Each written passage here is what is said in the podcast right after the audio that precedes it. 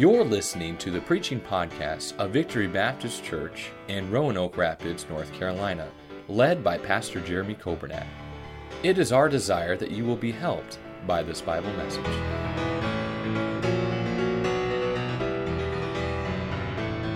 Now, we're so honored to have Brother Gary come. And Brother Gary, come on up. Let's give him a Victory Baptist welcome as he comes to preach tonight.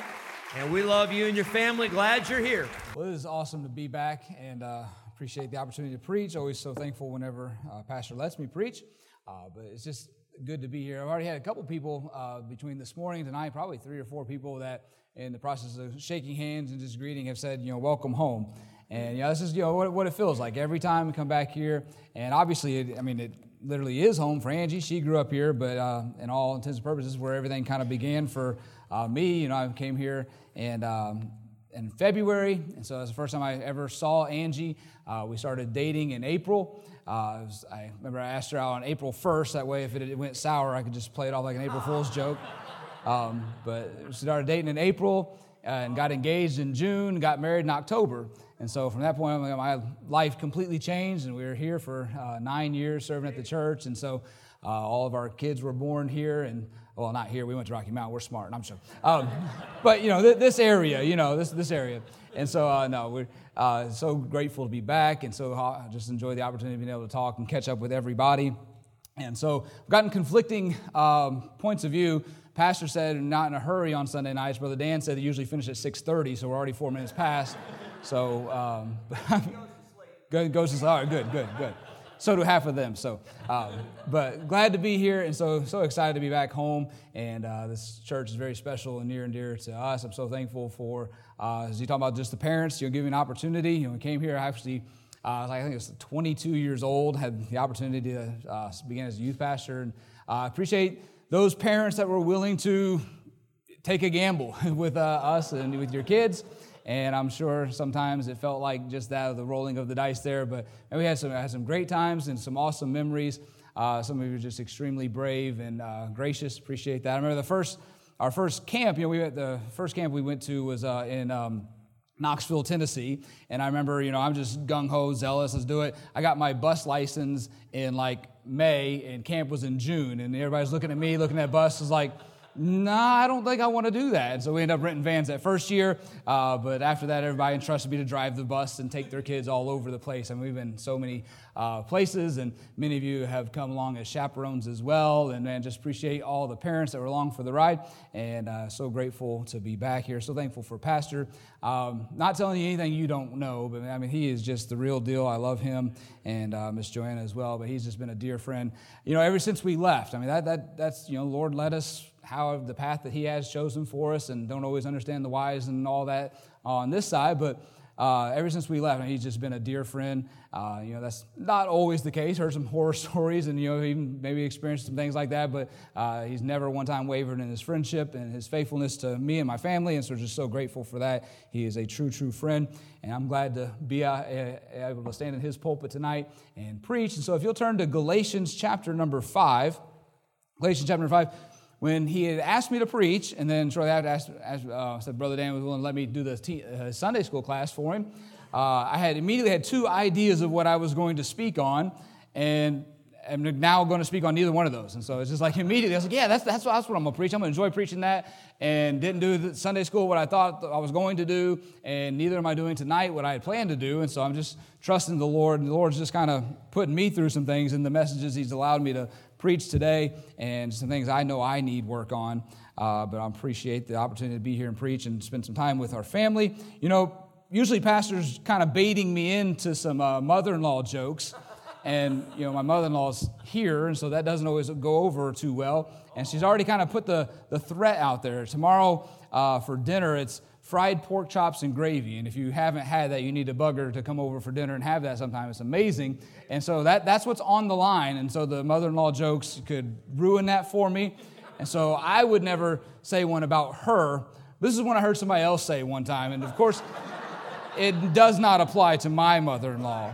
But you know, there's one guy, he was having coffee with his mother in law one day, and just out of the blue, she said, You know, I've decided to be cremated.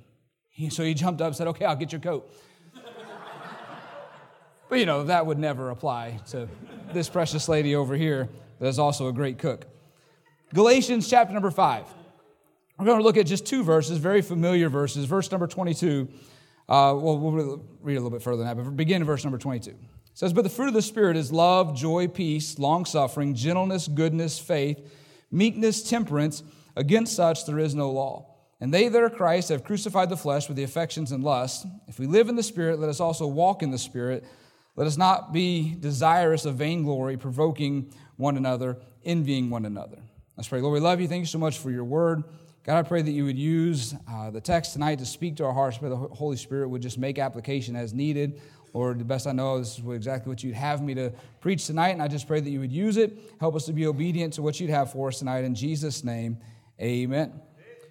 What we have in Galatians chapter 5 is the description of the fruit of the Spirit. Uh, you know, much has been said over what the fruit of the Spirit is, and maybe all kinds of ways to describe it and apply it, and so much so in our life. But I, I like this. Someone said that the fruit of the Spirit is just simply this it's the life that Jesus lived.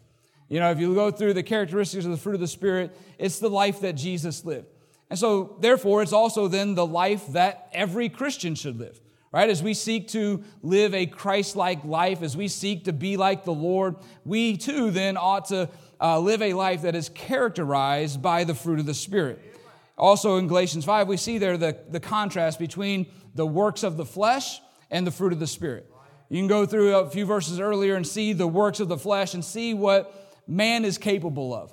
If we go our own way, do our own thing, if we are the boss, the works of the flesh, it's not a pretty picture. And so the Bible makes that contrast between the works of the flesh and the fruit of the Spirit. So it talks about the Spirit, it's talking about the fruit of the Spirit. That's that visible expression of the power that's working inwardly and invisibly. Uh, that, that power that's working on the inside through the Holy Spirit in our life. And the character of the fruit being evidence of the character of the power that's producing it. Meaning you don't find oranges on apple trees, right? And so the, the character of the fruit is evidence of the character that's producing it on the inside. When you live by the Spirit, your life will then produce the fruit of the Spirit. Notice that we sometimes misread that or misquote that. It's not the fruits, plural, of the Spirit, it's the fruit of the Spirit. Uh, it's, it's singular. If you are walking in the Spirit, if you are filled with the Spirit, your life will be characterized by these nine different characteristics. One fruit, nine different characteristics. Meaning that you can't go to some spiritual fruit market and kind of pick and choose and say, you know, I'll take some of that love and joy and peace, uh, but I'm going to pass on that long suffering you know, you know, give me some of that faith, but you can keep the temperance or the gentleness or what have you. You don't get to pick and choose. It's one fruit of the Spirit. And this fruit is a result of being filled with the Spirit of God, which, by the way, is a command of God for every believer. Right? We, we pray and we, we hope that, you know, the, the preacher, we hope that the pastor, we hope that the staff, that they're filled with the Spirit. Right? We want somebody to be spirit filled and spirit anointed when they stand and preach the Bible. But the command to be filled with the Spirit, well, that's a command for every Christian. Every Christian that is saved has the Holy Spirit of God living inside of them, and God's command for you and for you and for you and for me is all the same. We are all commanded to be filled with the Holy Spirit. And so, this is a command of God. When you get saved, the Spirit of God indwells you. You get all of the Holy Spirit at salvation that you'll ever need. You'll never get any more of the Holy Spirit. You'll never need any more of the Holy Spirit. The indwelling of the Spirit means that I belong to Christ's body. The filling of the Spirit means that my body belongs to Christ. Right? When you're saved, you belong to the body of Christ. You are His. But in order to be filled with the Spirit of God, it means that you are daily yielding and surrendering yourself to Him, that your body belongs to Him. You are giving up control. You are surrendering and yielding to His power, to His control in your life. Now, obviously, you can imagine, especially in the world that we live in today, when you do that, when you're filled with the Spirit, your life, it's going to be different. There's going to be a lot of things outwardly, visibly, uh, audibly, the things that people, when they're around you, they notice some differences. Now, we know that some preachers and some churches have gotten themselves in a mess because they've tried to make a man made list of what different means and they've tried to orchestrate what, what you have to do to live differently uh, from the world. You don't have to do that. The Holy Spirit inside of you will make it very clear what you should and shouldn't do. And if you are living a life that's controlled and filled with the Spirit, your life's just going to be different. And we need to remember then that God wants spiritual fruit, not religious nuts. And so the Holy Spirit will make sure that you're producing fruit in your life. We don't need a man made list to tell us the do's and don'ts. Now, we come to the fruit of the Spirit, though. How many of you understand that some fruit doesn't look very desirable? I mean, anybody in here tonight heard of a fruit called durian? Anybody ever heard of that before? A couple people. Anybody had it? Anybody ate it before? Oh my, a couple, yeah. I, I really only expected Brother Curry to be like, yep, I've done that. I was, that was really my only expectation, but got one over here that actually a couple of you that heard of it. I actually got a couple pictures, if you want, uh, two exactly of the fruit. This is what it looks like. It doesn't exactly look very appealing. It's, it's a fruit. Uh, it's, we had a couple girls in our youth department, uh, Amanda and Allison Chow, they're from Vietnam, and they brought it in one time, and you could smell it through the bag. This, this stuff is awful. Uh, it, it is known as the, the stinkiest fruit in the world. Like it is, it is horrible. It's actually literally banned in some countries to have out in public. Instead of this, of durian, its odor is best described as turpentine and onions garnished with a gym sock. It can be smelled from yards away. The Smithsonian Magazine said it this way To eat it seems to be a sacrifice of self respect. French naturalist Henry Mouhot was a little bit less delicate even when he said, On first tasting it, I thought it like the flesh of some animal in a state of putrefaction, of decay. All right? We got a couple other pictures here. This is some signs. I believe it was in um, uh, Singapore where it's banned. Like if you take it out in public, uh, yeah, it's, it's right there. No durians. You cannot have. It's like right there. No smoking on the bus, no durians on the bus. Another one here, a headline where a plane was actually grounded due to somebody opening and eating this on a plane. They grounded the plane immediately. Like you, somebody opened it, it's like, okay, we gotta get this plane on the ground. We gotta get these people off here. It is that bad. Thank you for those. I appreciate it. It's that bad. You see, some fruit is a little less desirable than others. And tonight's characteristic of the fruit of the Spirit, I think, is many ways is that way.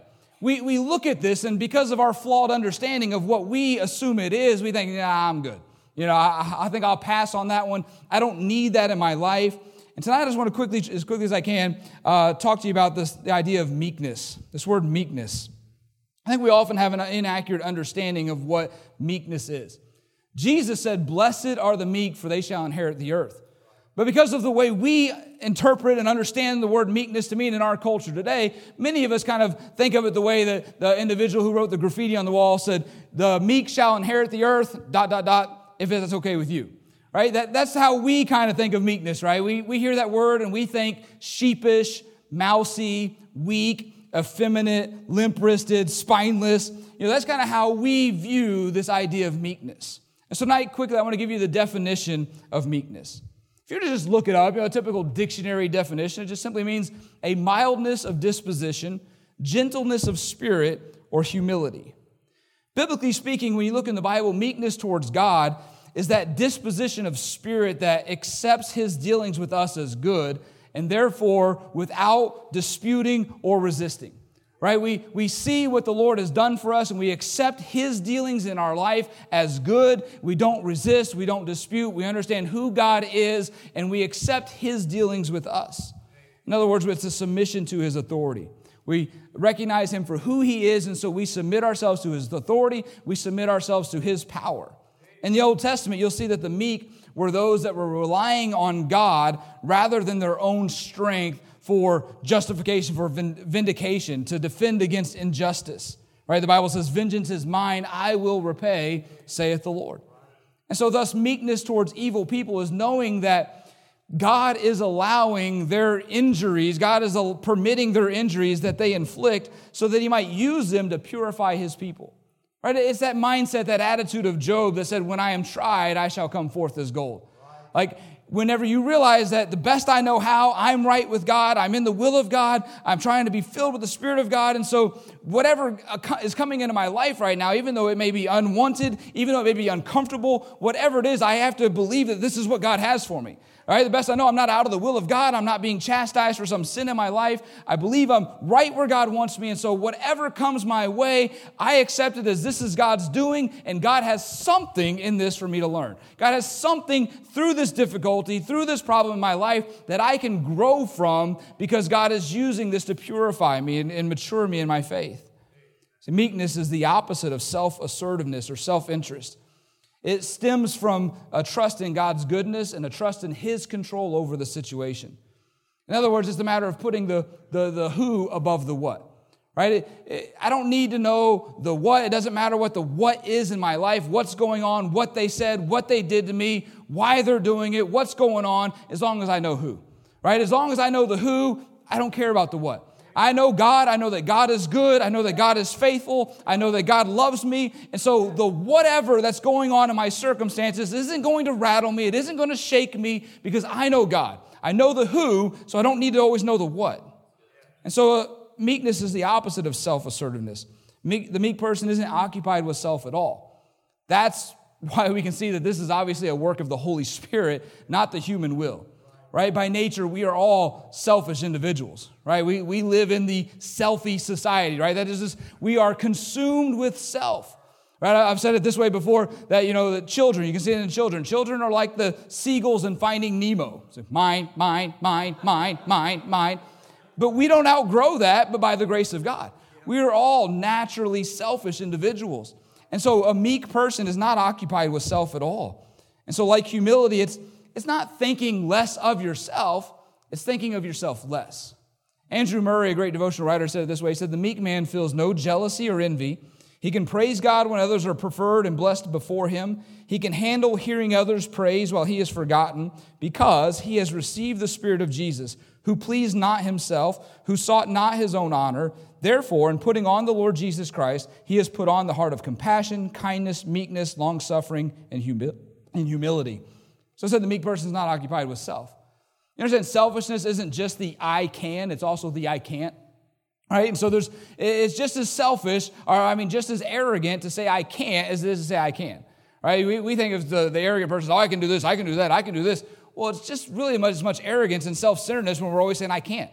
If God wants you to do it, you can do it right? It, well, I could never, and man, I could never teach a class. I could never be a soul winner. I could never do this. I could never do that. I could never work the bus ministry. No, if God's telling you you can do it, if God tells you He wants you to do it, you can do it. And so, meekness, it, it's not thinking of self at all. It's not I can, it's not I can't. It, it doesn't involve me at all. It's not about me at all. Now, I love this. The, the word that Paul chose to use here when he wrote, uh, what, he, what he used for meekness, it was actually a word that the Greeks used to describe a horse that had been broken. Now, no one would dare treat a horse as weak, right? And so, Paul, when he uses the word meekness, he used a word, a term that his readers would have understood, and they would have associated with a horse that had been broken. And so, nobody in their right mind would treat a horse as if it's weak. I mentioned in Sunday school, you know, we had went uh, horseback riding one uh, time for a couples retreat, and so uh, I don't know if you can tell by the everything about me that I'm not a cowboy. And so I, when we went on this retreat, this was the first time that I had rode a horse that wasn't coin operated or wasn't like connected to a wheel that just went in circles. And so this, this was a first for me. But I'm also a very competitive person. And so, you know, I was just like, all right, let's do this. And so I remember I get on that horse and we're headed down a little trail and there's like 50 of us. So it was kind of whatever, you know, nothing I'll ever want to do again. So you go down this trail and you stop and you wait for everybody else who's wandering through the woods and can't get control of their horse because they don't know what they're doing either. And you know, I mentioned Sunday school, the lady's like, just show it who's boss. And the problem is, it knows who's boss, right? And it ain't me. And so I get up there and I'm, I'm just like, you know, I'm, whatever I'm gonna do, I'm gonna do, I'm, I'm gonna be first. So I'm up there and I'm actually the second horse in line and waiting on everybody else to catch up. And my horse is like inching forward to the other horses up there, and I'm trying my best to keep it back, but whatever. You know, I, I don't know what I'm doing. And so the horse just keeps getting closer and closer. Finally, my horse bites the horse that's in front of me. To which that horse now kicks at my horse. My horse, he kicks my horse. My horse raises up like I'm holding on for dear life. It finally lands down. I realized when that, when that horse in front of me kicked my horse, it was like that far from my leg. I was like that far from my leg turning into dust. I mean, just poof, just, okay, I guess I don't have a leg anymore. I mean, things are massive, uh, just huge masses of muscle. I mean, just nobody would look at a horse like that and think weak. And yet, here Paul says the word that he used to describe meekness is that of a horse that has been broken. You see, so a horse that's been broken, it's not weak, it's power under control. It's power under control. Meekness, I think that's the way we need to think about it tonight. It's power under God's control. It's power humbly submitted to God. It's like, like the horse, it's strength that has been harnessed for service. Strength that has been harnessed for service. Meekness is having enough strength to pick your battles, right? Not everything in your life d- d- d- needs a response. Not everything in your life should be answered, should be dealt with. Not, not everything that comes into your life that you don't like, that you don't agree with, needs to be fought. Not everything is a hill to die on. And meekness is having enough strength to choose your battles. I've said it this way before that everybody knows a bulldog can whoop a skunk, but it's not worth it, right? It's just, uh, it's not worth it. And meekness is having that power, that strength under control to determine when and how and what, should, what you should do and to be able to pick your battles. a great, great example of this is many of you, many of you know uh, Shaq, right? He, uh, all the stories that he wants me to tell could all just be told of Shaq. I mean, he, he's provided enough of those. And so, uh, there was a time in the youth group where one of the things that was kind of going on, we were doing a lot. Uh, my brother Jim, I blame this is probably his fault. He was, drove for an activity for us to an amusement park one time, and we, me and him were doing this back and forth at the amusement park. Almost got ourselves kicked out, but we would, you know, walk up and like one of us would push the other and say something really loud, you know, to cause a, a, a scene, and then we turn our back to the crowd and do this, and then the other one would be like, "What?" and then slap our hand, and you know, it would really make, you know, make the good sound, sound like you got slapped, and we'd play it off and act like we got hit like that. And uh, so we almost got King's Dominion, whatever it was, you almost got kicked out of King's Dominion for that. And so we were just doing that a lot. Anytime we'd go somewhere, some of the teens would do it, we'd be messing around like that. Well, we was over here in the gym, and uh, Shaq did that to me. He came up and he pushed me like that and said something. You know, we were cleaning up. He's like, I'm tired of you telling me what to do. And he pushed me, he turned around like that to everybody. And I slapped his hand. At the time, we were bringing in on the teen van, we had this guy, uh, he was a big, big boy. But he, he, he was a little slow. He had a mental disability. And, you know, we'd bring him. He's great. He loved being here. We loved having him. But he didn't make the connection. And so he just thought, you know, we did that, and then we're kind of yucking up laughing about it. And he just thought, oh, it's fun to slap Shaq. So he come running, and he reared back, and man, he slapped, open-handed, slapped Shaq right across his face. And I remember, he's a big boy too. And I remember I just I just wrapped around Shaq immediately. I just grabbed him because I just I just thought the worst was about to happen. And I'm just holding him and I was like, it's okay. So he's like, Brother Gary, did he just slap my face? I'm like, yes, Shaq. Yeah, yes, he did. I was like, it's okay. You just gotta you gotta let go. He's like, I'm good. I'm good. I remember I let him go, and, and he was. He just went the other way, and I'm just like, in that moment, knowing. I mean, you guys, you know, you know Shaq. He's he's a big guy himself, and could have done much harm if he wanted to. And at that moment, he exercised some great meekness, some great power under control, uh, some power yielded to God's control. Someone said it this way you think meek is weak, try being meek for a week. It's not as easy to live the spirit filled life as people want to make it out to be. It's something that only God can do in us. And meekness most certainly is not weakness. It takes great strength. But we have to remember it's the fruit of the Spirit.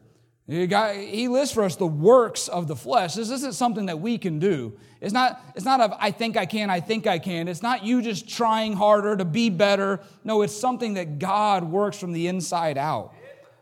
There's only two people in the whole Bible who are referred to as meek. In the Old Testament, you have Moses, and in the New Testament, you have Jesus.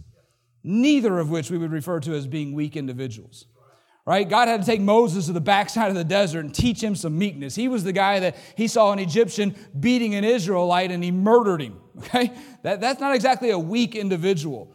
Uh, Jesus, uh, obviously, nobody referred to him as weak. He displayed meekness when he rode into Jerusalem on a donkey instead of a war horse. As he sat there, as they, as they beat him, as they mocked him, as they scourged him, as Isaiah 53 7 says, he was oppressed and he was afflicted, yet he opened not his mouth. Oh, he had the power. We, we sing the song, he could have called 10,000 angels. But because of his meekness, that power was submitted to the will, to the authority, to the plan, the purpose of the Father. Meek. Yet he was also meek when he made a whip and he went into the temple and cleansed the temple and tipped over the money changers' tables and drove them out. You see, Jesus was meek in both examples. A meek person is one who can become angry at the right time, but never at the wrong time. Never in a fit of outrageous temper, can be mad, become angry at the right thing for the right reasons. And we see that displayed perfectly in Jesus. Meekness always keeps the expression of anger headed in the right direction. One philosopher and scholar, William Barclay, says that the best illustration of meekness is the watchdog who is bravely hostile to strangers and yet gentle and friendly with familiars whom he knows and loves. So, the definition of meekness meekness is not weakness. Meekness is power humbly submitted to God. It's power under control. It's strength harnessed for service. But secondly, tonight, not just the definition of meekness, let's look quickly at the development of meekness. How do we develop meekness in our own life? Well, short answer be filled with the Spirit, right? It's a fruit of the Spirit. If you're walking in the Spirit, the Bible says you cannot fulfill the lust of the flesh. And so if we're walking in the Spirit, we're praying, asking God to fill me with the Spirit. You say, well, when should I pray and ask God to fill me with the Spirit? Whenever you feel like you're not. We need to constantly be filled with God's Spirit. It's a command of God that we need to constantly, day by day, moment by moment, be controlled and yielded to the Spirit of God. But practically speaking, what are some things I can do to try to help develop meekness in my life? If you say, you know, Brother Gary, the best I'm trying, I'm trying to live a spirit-filled life, but yeah, that, that's something I do, man. I, I, I struggle with. I continue to uh, run into issues with that. What are some things I can practically do to try to develop meekness? Well, I think one thing we can do is to start trying to do the things that God says takes meekness or that we are supposed to do in meekness. Like, for example, if you wanted to become a tightrope walker, you wouldn't just jump out on a tightrope someday or stretch out between skyscrapers. You say, okay, tightroping requires balance. So I'm gonna start working on my balance. I'm gonna start doing some things to strengthen and work on balance in my life because I'll know I'll need that. I think the same principle can be said then of meekness. What are some things that God says that require meekness or that we are supposed to do in meekness? Well, the first one is just simply this we need to submit to the will of God. Speaking of Jesus, what's the Bible say? It says, I came to do the will of him who sent me. He said, I do always those things that please the Father. He said, Not my will, but thine be done. See, if we can't be submissive to the will of God, we're going to have trouble being gentle to other people because we're going to be under our own control. And if you ever wonder what that's like, look up a few verses and read through the works of the flesh. It's not a pretty picture. And so, if, until we get this idea of understanding the authority of God in my life and me being willing to surrender and submit and place myself under the authority of God for every decision of my life, you're going to struggle with this idea of meekness. You got to learn to submit and yield to the will of God. See, that's where it all starts. Someone said this way don't pray for a helping hand if you're not using the one at the, at the end of your arm. And so that's where it starts, right? It's not some magic switch you're going to be able to flip to become a meek person. No, you need to start submitting yourself to the will of God. Secondly, be teachable. Be teachable. In James chapter number 1 and verse number 21, it says, Wherefore lay apart all filthiness and superfluity of naughtiness, and receive with meekness the engrafted word which is able to save your souls. The Bible says we are to receive the Bible, receive the word of God with meekness. And we need to make sure that we remain teachable. In Matthew 11, 29, Jesus, when describing himself as weak, Jesus said, Learn of me. He said, I am meek and lowly of heart. Take my yoke upon you and learn of me. We need to be teachable. We must be willing to learn, willing to grow. So many Christians, though, are just happy with where they are, right? We're just, we're stubborn, we're, we're content. I know so many people, man, I, sometimes I can see this in my own life where maybe you have some stuff in your past that, man, you're just so glad that God has delivered you and brought you from that it's so easy to just be glad you're not there and you just get content and you just stop growing. When God has so much more that He wants for your life, but all you can think about is, man, I'm just glad I'm not doing that anymore. I'm not glad, I'm glad I'm not living over there anymore. I'm not participating in that anymore. Man, I'm in church on a Sunday night. I'm doing much better. But God has so much more for you. And we need to make sure that we remain teachable. God wants us to grow, God wants us to mature in our faith. So many Christians are glad they're just not going to hell. They're glad they're not as bad as they used to be, and they're just stagnant. I believe it was Jack Hyles who say, Every man is my teacher. Right? We need to maintain that kind of philosophy. There's always, uh, you know, I've never got get so high and lofty that somebody can't teach me something. And we need to remain with a humble spirit, remain teachable. Too many people don't have teachable spirits. They're stuck. They're willing to learn the hard way. I heard the story, I may have told you before, I heard the story of a school. They were having a problem with the, uh, in the junior high girls always going in the bathroom and leaving lipstick imprints on the mirror in the bathroom. And so they made an announcement, tried to get them, you got to stop doing this, you got to stop doing this. And they just kept, it kept happening. So finally, they brought all the uh, junior high girls into the bathroom and brought the janitor in there and said, Look, you, we've been trying to tell you to stop, but we really want you to see the kind of a work that you're creating for our janitor all the time to have to clean this up. So the janitor took his little squeegee, he sloshed it around real good in the toilet water, and began to clean the mirror. I mean, understand that was the last time that that ever happened, right? Sometimes people, they only learn the hard way. And God says, no, we need to remain, uh, t- keep a teachable spirit. So submit to the will of God, be teachable. Uh, number three is consider uh, have a consideration for others.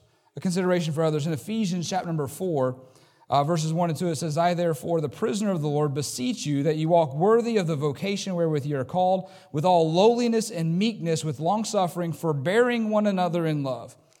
God tells us to forbear one another in love. That word forbear just simply means to hold up or bear with or endure, right? God is saying it takes meekness sometimes to put up with people in love, right? We're all made of the same stuff right? We understand there's some people that you just naturally click with, there's some people that just naturally, you just naturally get along with them. And then there's other people, right? And then there's those others. And, but God is saying that we need to forbear one another. We need to, in love, be willing to put up with people, right? You're in a church family, you're going to rub, there's going to be people that rub you the wrong way. There's going to be times where you butt heads with somebody. And God is saying that in all meekness, we are to hold up, we are to endure, bear with one another in love. And so a consideration of others helps us in our meekness. Uh, number four, helping a struggling brother or sister. In Galatians chapter number uh, six, went the wrong way. Galatians chapter number six, verse number one, the Bible says, Brethren, if a man be overtaken in a fault, ye which are spiritual, restore such an one in the spirit of meekness, considering thyself, lest thou also be tempted. We need to make sure that we're looking out for one another. You know, Pastor mentioned this morning about texting and calling and things like that. And that ought to be something that every one of us takes upon ourselves. Right? I love the phrase, every member a minister. We're all taking a part in, in this ministry. It's not just up to the pastor, to the staff to notice when people are gone. Look, Baptist people are creatures of habit. I guarantee, I'm, I'm just in here this one Sunday, but I guarantee that's where you always sit. You're always there. That's your spot.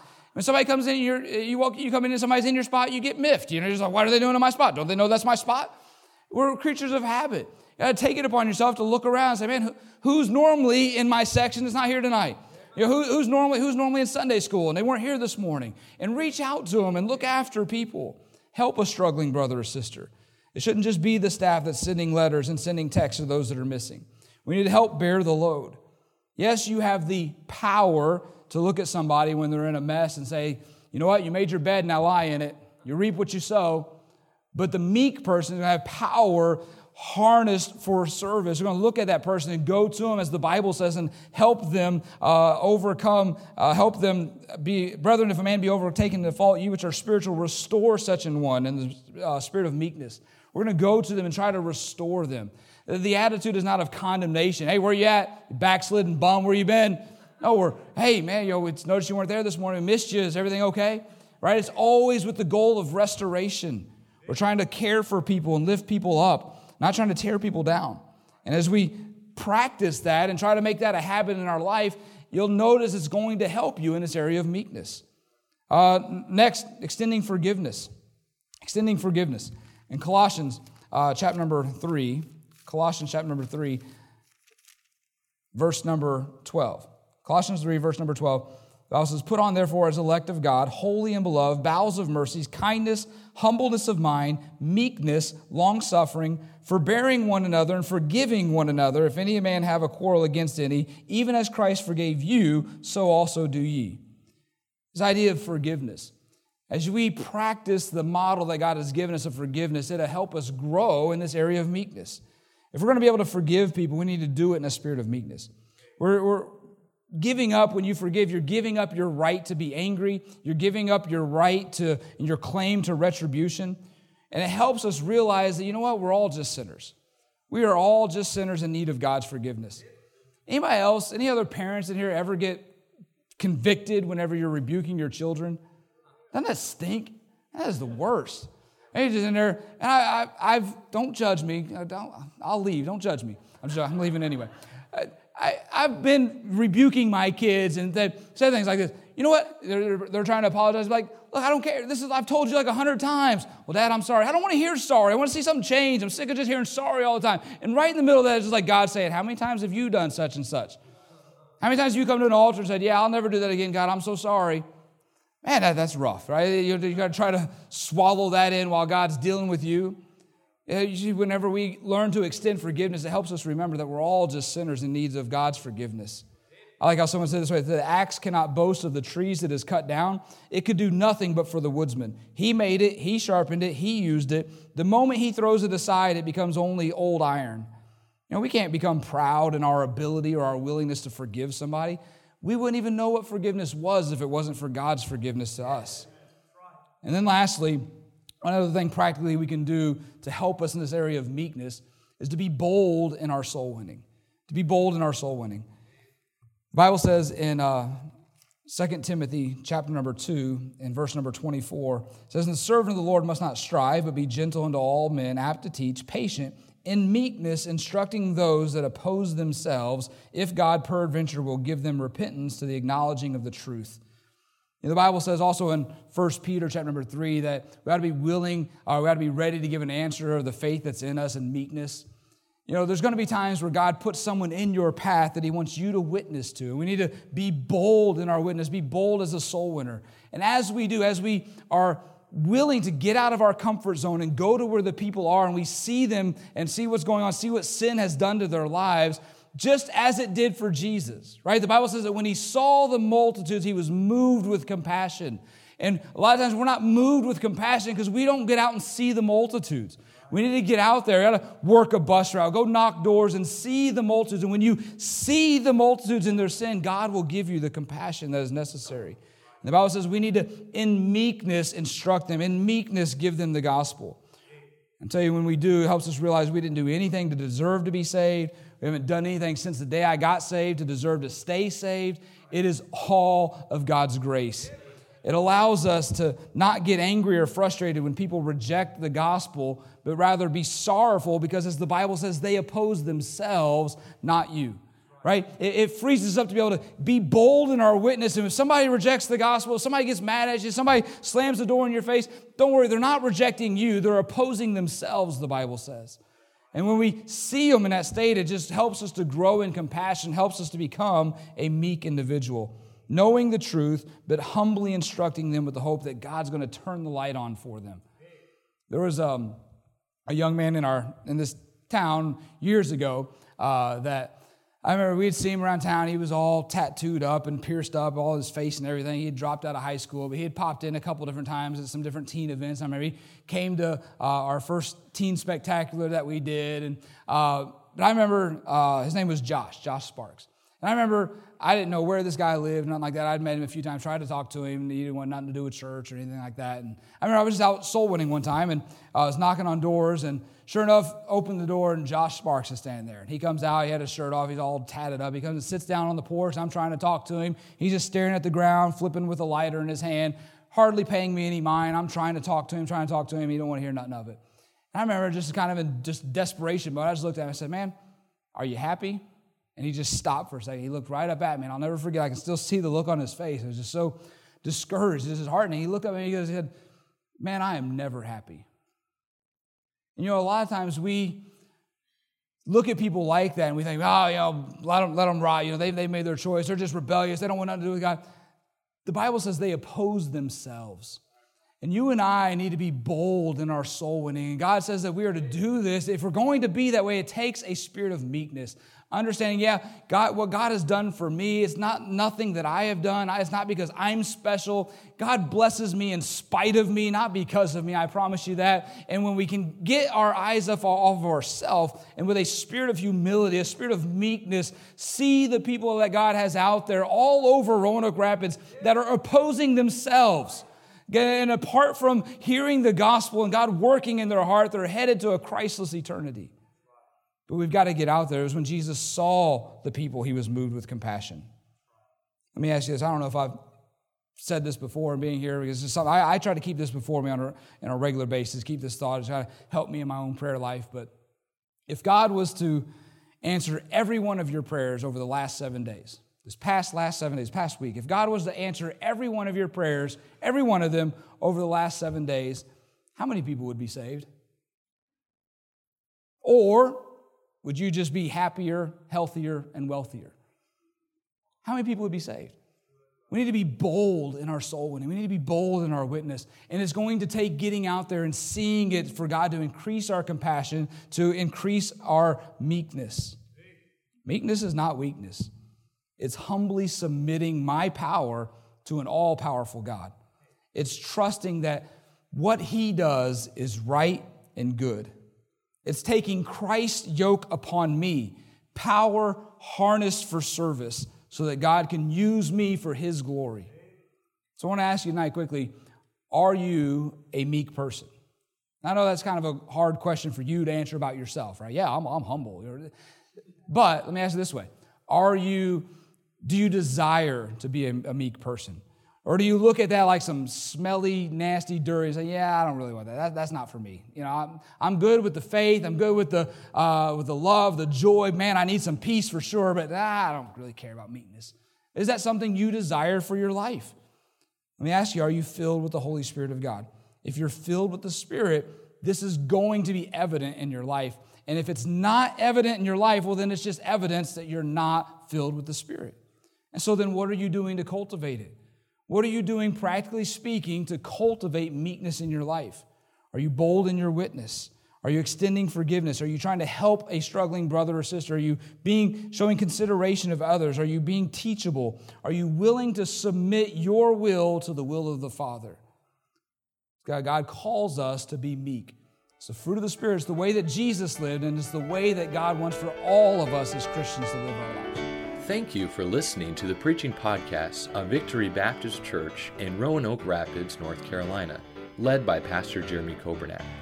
For more information about our ministry, please visit our website at vbcrr.org. May God bless you as you serve Him this week.